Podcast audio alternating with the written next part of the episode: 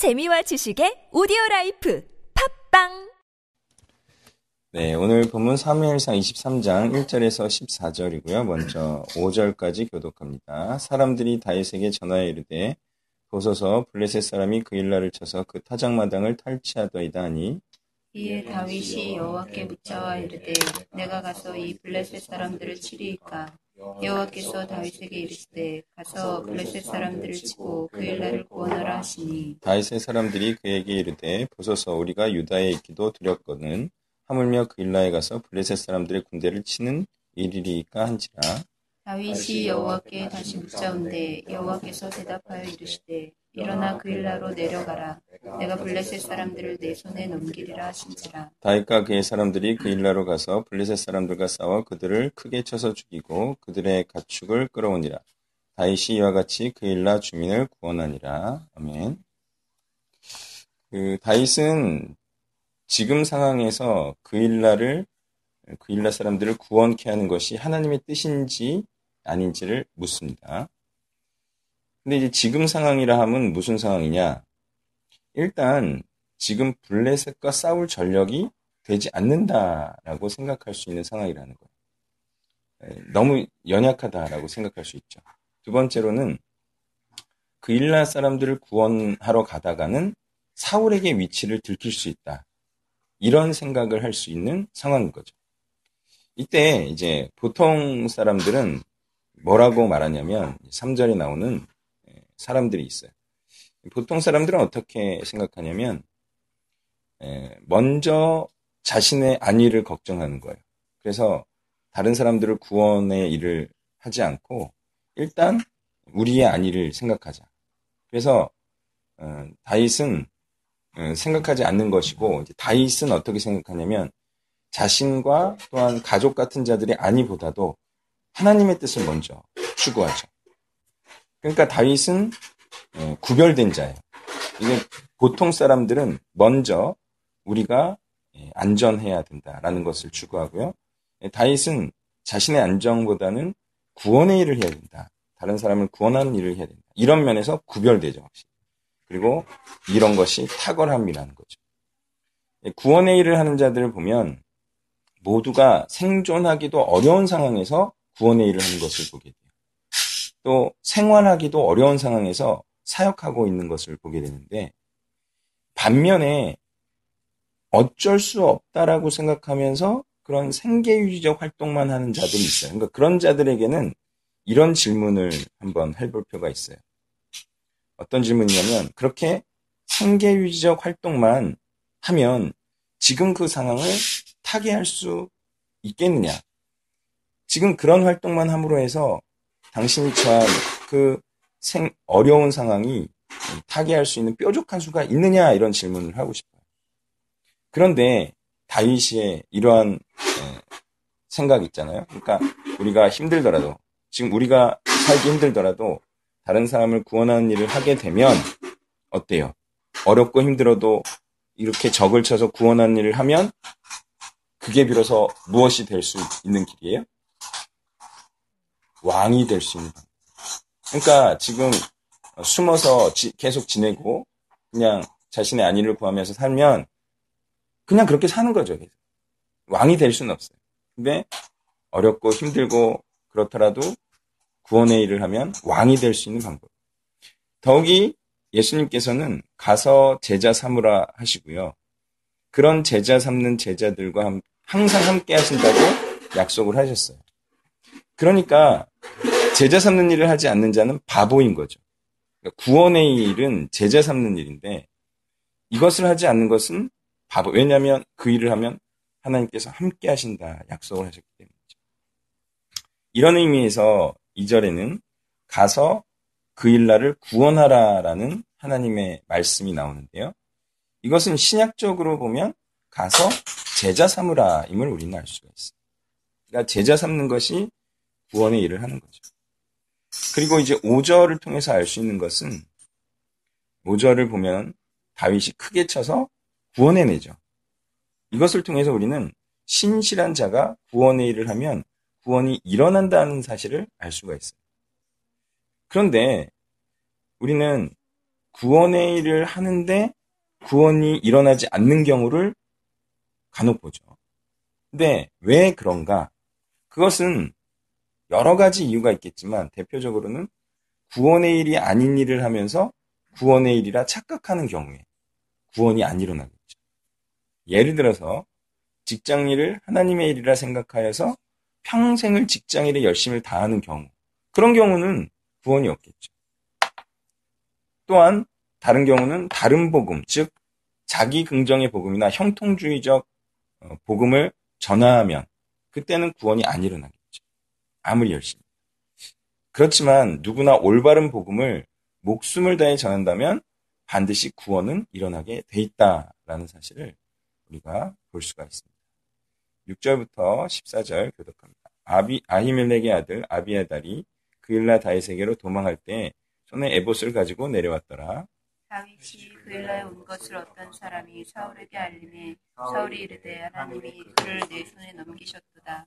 그가 문과 문 빗장에 있는 성읍에 들어갔으니 갇혔도다. 사울이 모든 백성을 군사로 불러 모으고 그일라로 내려가서 다윗과 그의 사람들을 에워싸려 하더니 다윗은 사울이 자기를 해하려 하는 음모를 알고 제사장 아비아들에게 이르되 에봇을 이리로 가져오라 하고 다윗이 이르되 이스라엘 하나님 여호와여 사울이 나 때문에 이 성읍을 멸하라고 그일라로 내려오기를 깨한다 함을 주의 종이 분명히 들었나이다. 그일라 사람들이 나를 그의 손에 넘기겠나이까 주의 종이 들은 대로 사울이 내려오겠나이까? 이스라엘의 하나님 여호와여 원하건대 주의 종에게 일러 주옵소서 하니 여호와께서 이르시되 그가 내려오리라 하신지라. 다윗이 이르되 그일라 사람들이 나와 내 사람들을 사울의 손에 넘기겠나이까 하니 여호와께서 이르시되 그들이 너를 넘기리라 하신지라. 다윗과 그의 사람 600명 가량이 일어나 그일라를 떠나서 갈 수 있는 곳으로 갔더니 다윗이 그일라에서 피한 것을 어떤 사람이 사울에게 말하며 사울이 가기를 그치니라 다윗이 광야 요새에도 있었고 또 십광야 산골에도 머물렀으므로 사울이 매일 찾되 하나님이 그를 그의 손에 넘기지 아니하시니라. 아멘. 예, 다윗이 왕의 일을 했기 때문에 사울의 질투심을 더욱더 자극하죠. 그러니까 다윗이 구원의 일을 하기 때문에 계속 위험에 처해 하는 거예요. 그러니까 다윗이 골리앗을 죽이지 않았다거나 또는 블레셋 사람들을 자꾸 어, 크게 쳐서 이기지 않았다면 사울이 시기하고 질투할 이유가 없어요. 다윗이 만약에 위험에 처하고 싶지 않다. 그럼 뭘 안 하면 돼요? 구원의 일을 안 돼요. 사단의 적을 쳐서 이기지만 않으면 사울이 죽이려고 할 리가 없어요. 다시 말해 하나님의 일을 계속하면 세상의 시기와 질투를 받아서 죽임에 이르게 된다는 사실을 알 수가 있어요. 그리고 하나님의 뜻은 무엇이냐? 이런 핍박자의 핍박을 허락하는 거예요. 그래서 사울이 오겠다 이거 아니에요? 그걸 하나님께서 막지 않아요. 핍박을 하나님께서 허락하신다. 그리고 그 핍박에 대해서는 피하면서 구원의 일을 계속하는 것이 올바른 처사이겠죠. 그 다음에 12절 후반부에 보면 그들이 너를 넘기리라 이렇게 말해요. 이들은 다윗에 구원받은 자들이에요. 그런데도 불구하고 구원자를 내준다는 거예요. 어쩔 수 없이요. 왜냐하면 그 구원자를 계속 갖고 있다가는 자신들이 위험에 처하게 됩니다. 그러니까 이 구원받은 자들이 이런 선택을 하는 이유는 세속권세자가 계속 구원의 일을 하는 자를 핍박하고 또는 죽이려고 할 것이기 때문에 예, 이런 구원자를 계속 옹호해 주는 일은 굉장히 어려운 일이죠. 그래서 배교자가 이렇게 해서 나오는 거죠. 왜냐하면 예수님을 계속 담고 있다가는 핍박을 당하고 자신도 죽을까봐. 그래서 예수님을 오히려 배척하는 그런 일이 일어나는 거죠. 복음서에도 그런 일이 많이 있잖아요. 예수님 구원의 일을 하니까 오히려 예수님을 내쫓기도 하고. 구원자는 이렇게 구원의 일을 실컷 하고도 배신을 당하기도 하고요. 그로 인해 위험에 처하게도 되는 것이죠. 그 이유는 복음이 세상 권세를 따르지 말라는 거기 때문에. 그리고 세상 권세를 따르지 말고 그리스도를 따르라는 주장이기 때문에 네, 사람들은 세상이 주는 혜택을 계속 누리고자 예수님을 떠나보내기도 한다는 거죠. 이러한 영향력 행사 싸움에서 세상 권세자는 복음을 택하고 복음을 추구하는 자를 싫어하고 핍박하게 되는 거예요. 자, 이, 이걸 어떻게 설명할 수 있냐? 일반적인 학원 원장이 있다고 생각해 보세요. 근데 수업 시간에 교사가 국영수를 가르치지 않고 성경을 가르치면 그 원장은 그 교사를 어떻게 하겠어요? 핍박하죠. 네. 그래서 그 선생이 복음을 전하지 못하도록 그렇게 하겠죠. 마찬가지죠. 그러니까 어떤 CEO가 직장에서 근무 시간에 성경 가르치는 것을 좋아하겠습니까? 일부터 먼저 하라고 말하는 것이 세상 법이에요. 이게 영향력 싸움이라는 거죠. 예수님은 내가 공부한 모든 것을 가르쳐 지키게 하라. 이 명령을 하셨는데 이 명령을 멀쩡한 낮 시간에 하면 지금 핍박을 받는 것이 세상 법이고 이치라는 거예요. 그래서 사람들은 그런 핍박을 두려워해서 이제 사명을 버리는 쪽을 많이 택하죠. 뭐 일부는 뭐 근무 시간 후에 이렇게 하려고 그러는데 근무 시간 후에 하면 사람들이 지쳐요. 그래서 뭐 잘 안 할라 그러고 해봤자 뭐 겨우 해봤자 뭐 한 시간 정도 하고 그래서 사명을 점점 더 못하게 하는 쪽으로 그렇게 가는 거죠. 그들은 그러니까 세상 CEO들은 직장을 일하러 오는 곳인 줄 알고 그렇게 핍박하죠. 네. 근데 사실 믿는 자들은 직장에 왜 가요? 복음 전하러 가는 거죠. 사실. 네. 근데 오해하는 거예요. 일하러 온 줄 알고 돈 벌러 온 줄 알고. 근데 사실 사명자들은 복음 전하러 갑니다. 그러니까 뭐 근무 시간이건 아니건 복음을 전하려고 하겠죠. 그러니까 의도가 다른 거예요, 서로. 의도가 다르면 어때요? 충돌하고 싸울 수밖에 없죠. 그렇지만 우리는 일부러 싸우려고 하진 않고 대동 피해가면서 구원의 일을 할 필요가 있다는 것입니다. 이렇게 왕이 해야 할 구원의 일을 잘 해가며 영향력이 강해져만 가고 있어요, 다윗이. 근데 다윗이 구원의 일을 잘하면 잘할수록 사울은 어떤 감정을 느끼느냐? 아, 자기 자리를 위협하는 존재로 여기는 거죠. 잘하면 잘할수록. 그래서 더욱 경계하고 공격을 하게 되는 것이죠. 이로써 다윗은 다시 도망자 신세가 돼요. 그리고 구원의 일을 했기 때문에 핍박을 당하고 있는 겁니다. 그러니 구원의 일을 하는 자는 광야 생활을 할 수밖에 없어요. 그것은 세속 권세자들의 세속적 혜택을 어, 세속 권세자들이 세속적 혜택을 주지 않기 때문에 일어나는 일이에요. 그러면 어떻게 살아갑니까? 광야에서 어떻게 살아갑니까? 그것은 구원의 일을 하기 때문에 간간히 들어오는 이렇게 후원품들이 있어요. 예, 나중에 이제 다윗이 이렇게 하다 보면은 구원해주고 또 그 사람들이 주고 그러거든요.